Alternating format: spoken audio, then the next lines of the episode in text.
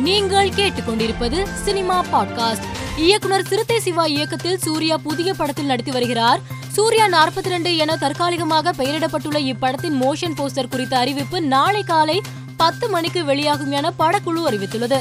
இந்த பதிவை ரசிகர்கள் சமூக வலைதளத்தில் வைரலாக்கி வருகின்றனர். எட்டு தோட்டாக்கள் குருதியாட்டம் போன்ற படங்களை இயக்கிய இயக்குனர் ஸ்ரீ கணேஷ் நடிகை சுகாசினி சஞ்சீவ் என்பவரை திருமணம் செய்து கொண்டார்.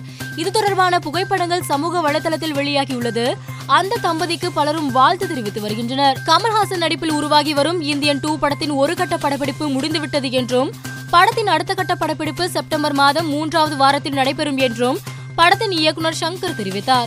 அடுத்த கட்ட படப்பிடிப்பில் நடிகர் கமல்ஹாசன் கலந்து கொள்வார் என்றும் தெரிவித்தார்.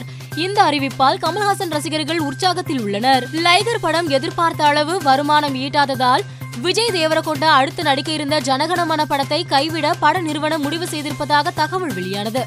இந்நிலையில் விஜய் தேவரகொண்டா சம்பளம் வாங்காமல் ஜனகணமன படத்தில் நடிக்க முன்வந்து இருப்பதாக சினிமா வட்டாரங்கள் தெரிவிக்கின்றன. பிரபல ஹாலிவுட் நடிகர் ஜார்ஜ் குளூனி தற்போது டிக்கெட் டு பாரடைஸ் என்ற படத்தை தயாரித்து நடித்து வருகிறார்.